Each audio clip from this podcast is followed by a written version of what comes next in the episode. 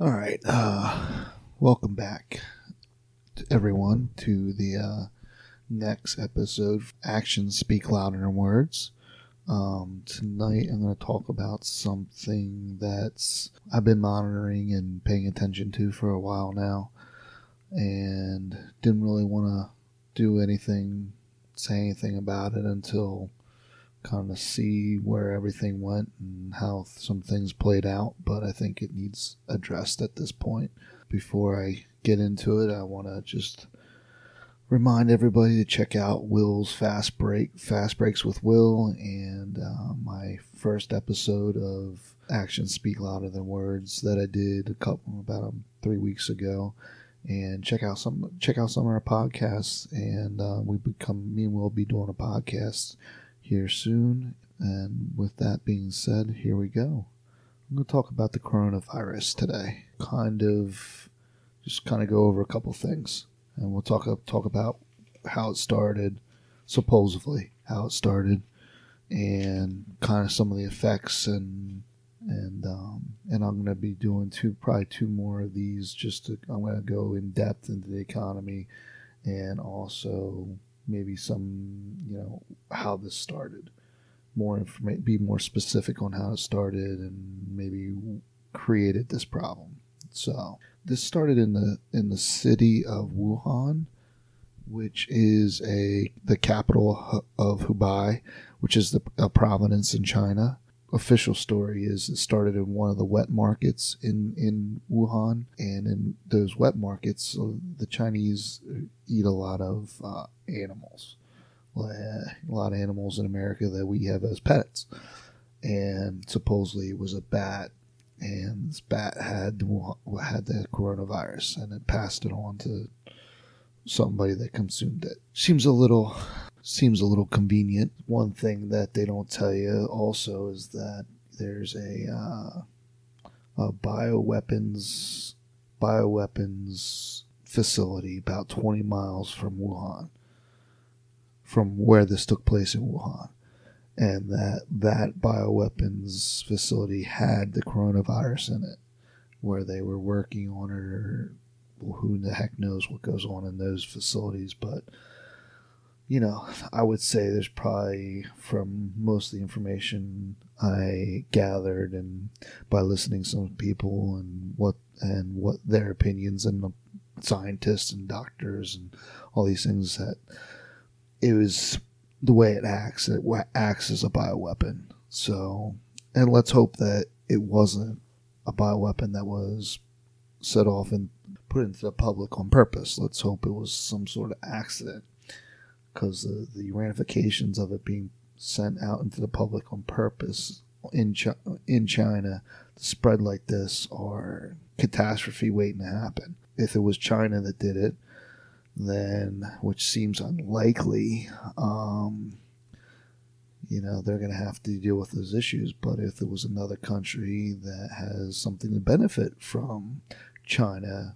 basically being taken down or falling apart in front of us, you know, there there's going to be ramifications of that. Even if there's one person left in China in the government, they're going to do their best to to react to this and to fight back and to do something probably far worse. You know, all they have to do is push a button. There's some retaliation that can easily happen. And let's hope that's not what happens. So, one thing about Wuhan Wuhan is three times the size of Chicago. So their population is 11 million people. And currently, that whole city is in quarantine, is in lockdown, along with Hubei. The whole, the whole province is in lockdown. Last time I checked, the official number was 60 uh, million people were in lockdown.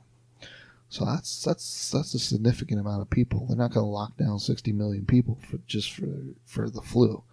And when the flu was running rampant, they didn't do that.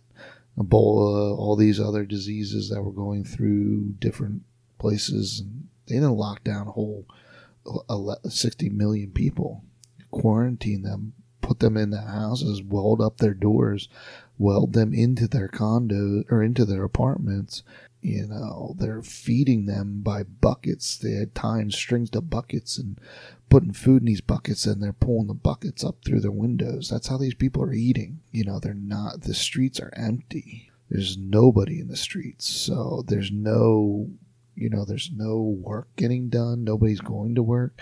Uh, it seems like now, lately, they're trying to, they're forcing people to go to work, but only about 10% of the workers are, are, are showing up. So either they're showing up, they're not showing up because died from the from the infection, or they're not showing up because they don't want to be around other people, which is going to happen in a situation like this. The virus itself, like the reason this is going to happen, is spreading so fast is because it has a uh, an R naught. The most of the reports, the lowest report I saw was three percent, and the highest one I saw that was seems to be reasonable is 6.7. I'm going to say it's probably higher than that, but get too high.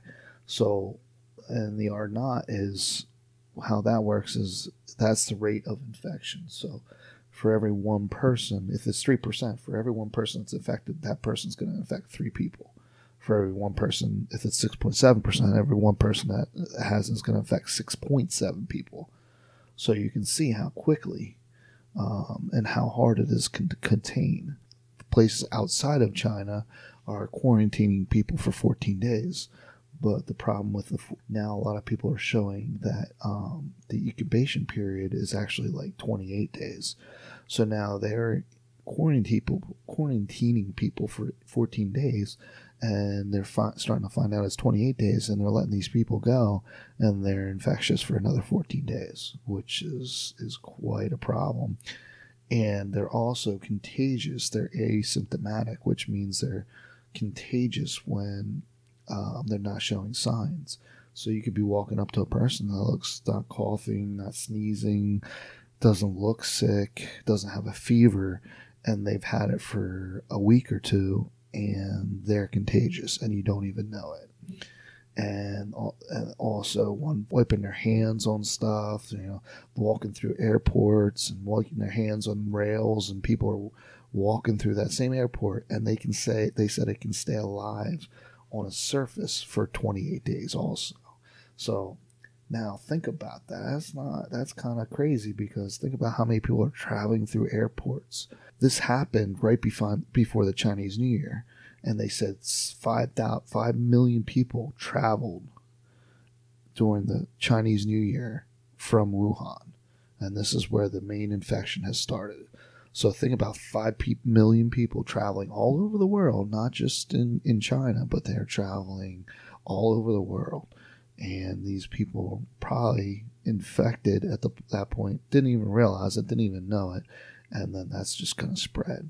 You know, if it passes through and it is like the common flu, and you know everybody, most people are going to survive and recover and move on about their daily daily things, but one thing we pretty sure, one thing we know for sure is that this is going to have an effect on the economy without a doubt a lot of people are comparing it to like uh, SARS.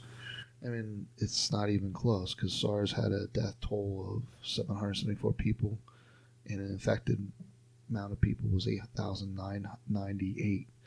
Uh, Ebola death toll 11,325, infected rate 28,600. Now that has a much obviously a much higher death rate, but they got they can they contained that much quicker because the total number of um, deaths right now, total number infected is 78,767.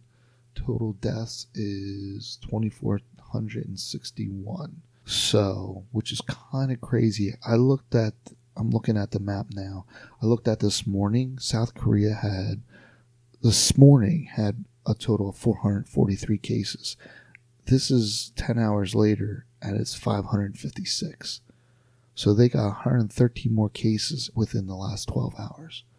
That's disturbing. Wow. Um, another hot spot for this is it's kind of strange because I'm getting they're getting there's a lot of stories out of Iran that Iran is is having a real problem right now, and the people that are actually dying, the death rate from Iran is like 50 percent. So it's kind of strange, you know, America's two enemies, China and Iran, are having Iran's having high death rate and China's having a high infection rate, which, and I mean, they, they have a high death rate also, but their percentage is not that high. But also, you got to think of the Chinese government is not going to allow the the real numbers to get out. It's a communist country. They're not going to allow the reporters to report what's really going on. They're going to allow. They're going to report what they want to report, and they obviously do not want to look. They do not want to look like they're they have weakness. The implications of them coming out and saying, "Hey, we have you know 300,000 people infected and you know 20,000 dead would would just show a weakness and and there would be you know somebody wanted to attack them i mean now would be the time you know so i mean obviously they don't want that to come out you know one thing uh, and it's hard to know the numbers but one thing when you see china bringing in mobile crematoriums so wuhan has 48 crematoriums that can cremate 125 bodies a day. Well, they are running 24 hours a day, seven days a week, and it's not enough. They brought in mobile crematoriums because they can't keep up. So I have a hard time believing that if you think of it this way, if they have crematoriums, 48 of them, it would take them 19 days if you can have crematoriums that can that can cremate 125 bodies in a day, it would take them 19 days to cremate the current death toll. So, obviously, we're far past the 19 day 90 day span, and then they're bringing in 40 more crematoriums. So, what's that tell you? The probably that the death toll is probably you know 10 times what they're reporting. So if it is 10 times what they're reporting, that's pretty scary. Um, I see a lot of videos of just empty streets. Uh, you know, one thing that kind of disturbed me, I saw a video of the Chinese people trying to get their money out of the bank. And when they went to get their money out of the bank, there was it was fenced off, and they couldn't get their money out. So if they can't get to the bank to get their money out, because that's they're trying to do a run. The banks are worried about a run on the bank. They're worried about everybody coming and taking their money out. So they're going to stop them from doing that.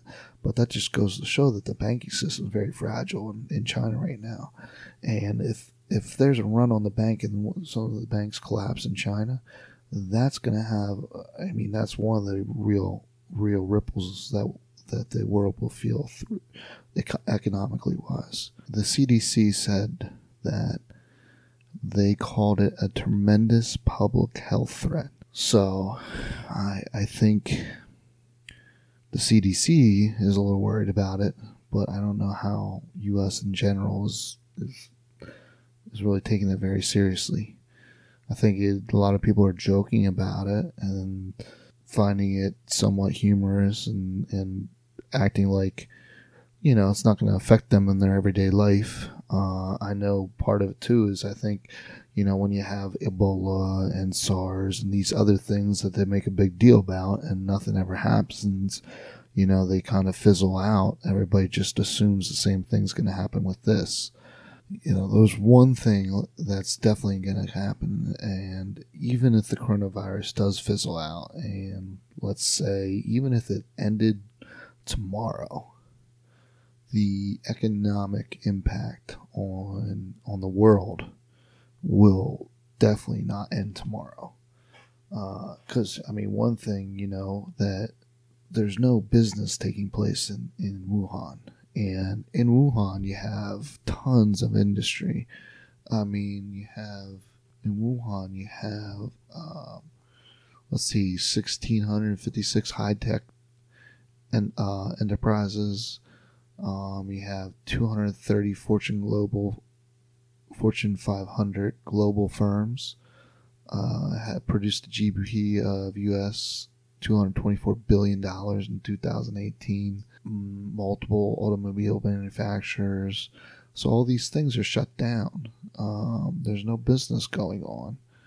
So I don't know, you know, how that can't have some kind of ripple effect. You know, you gotta gotta see here. I mean, China is twenty one percent of the world's economy.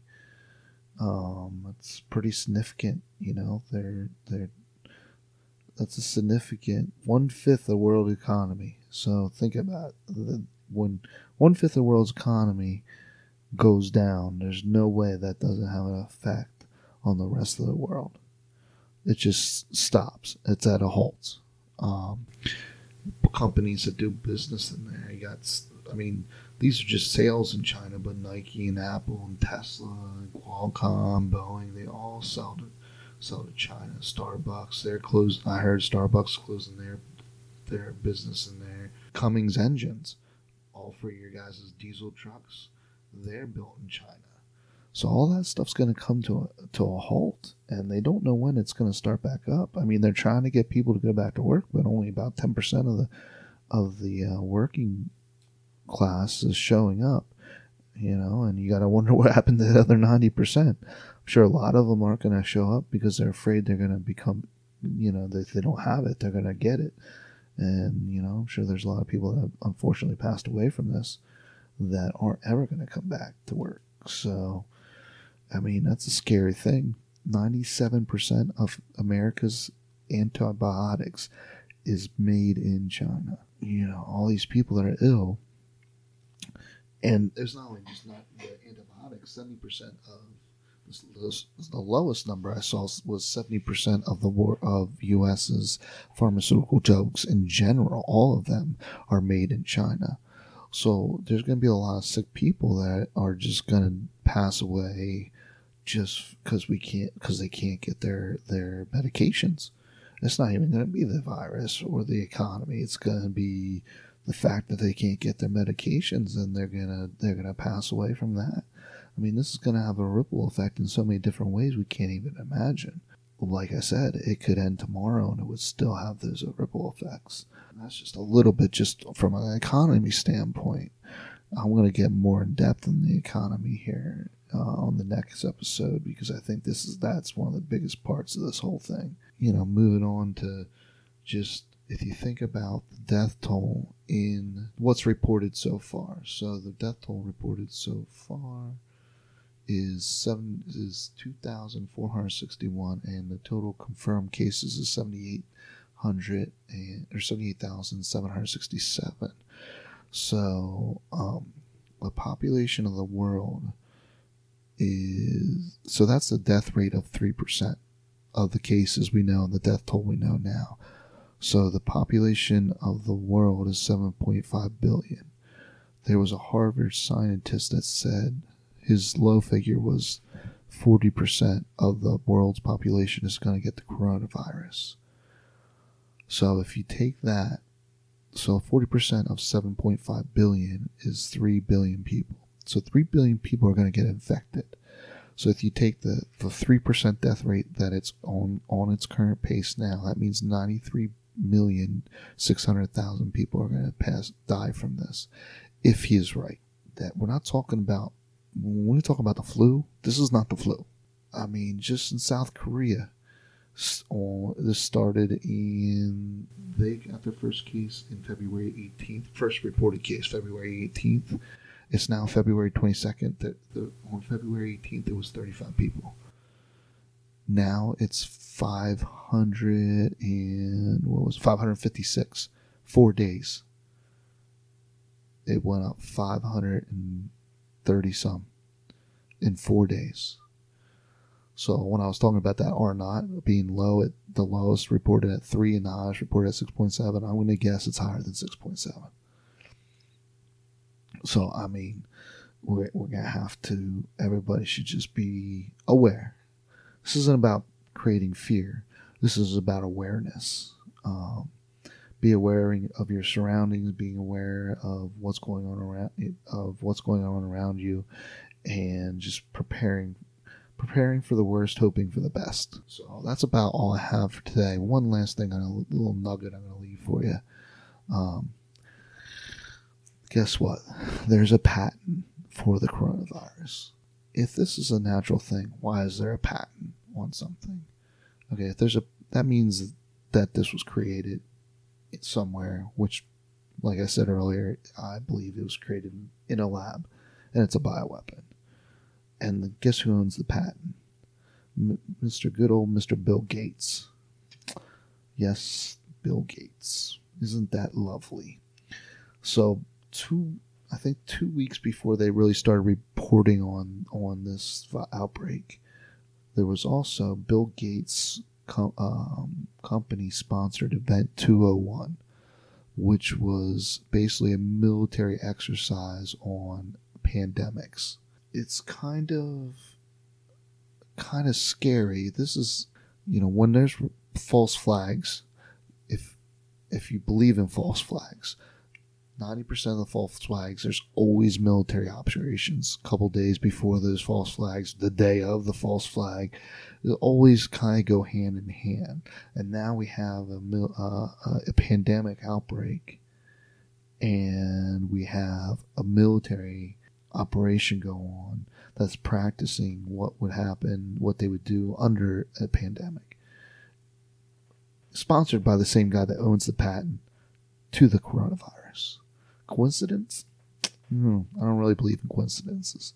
But also, no other thing too is thankfully it doesn't seem to be um, young people don't be, seem to be like children don't be seem to be passing away from this so from a conspiracy standpoint when you talk about a, a, a bioweapon that has a person that's well known a billionaire that owns the patent on the bioweapon and then there was military operation that happened a couple weeks before this outbreak seems a little little shady to me. But hey, that's me. So um, I definitely will do doing another another one of these on the uh, economic, a little more in depth on the economics of this, and also going to be doing one on you know diving into the bioweapon part of this because I think there's a lot more there, um, and probably maybe with that one I'll probably do what I'm doing to prepare for the you know, the worst thing can happen. I mean, I have children, and I feel like it's my responsibility to to look out for this best interest because I don't I don't talk to my children about what's going on because I don't want to make them panic or feel like you know something ominous is on the horizon. But I make sure I'm aware of it because it's my duty as a father to have their best interest and to protect them. So. Um, you know, I make sure I feel like making myself aware of these things helps me do that. Um, so, anyways, but uh, like I said, uh, please like and subscribe if you like what you're hearing, and also. I post uh, on on the Hunger for Knowledge Twitter page. I post a lot of information that I find, and um, I'll retweet it or post it and, on there. And that's obviously the Hunger for Knowledge Twitter at uh, Twitter. Um, so look for it there. Then we'll have another podcast up pretty soon. Also look for Will's um, Fast Break with Wills.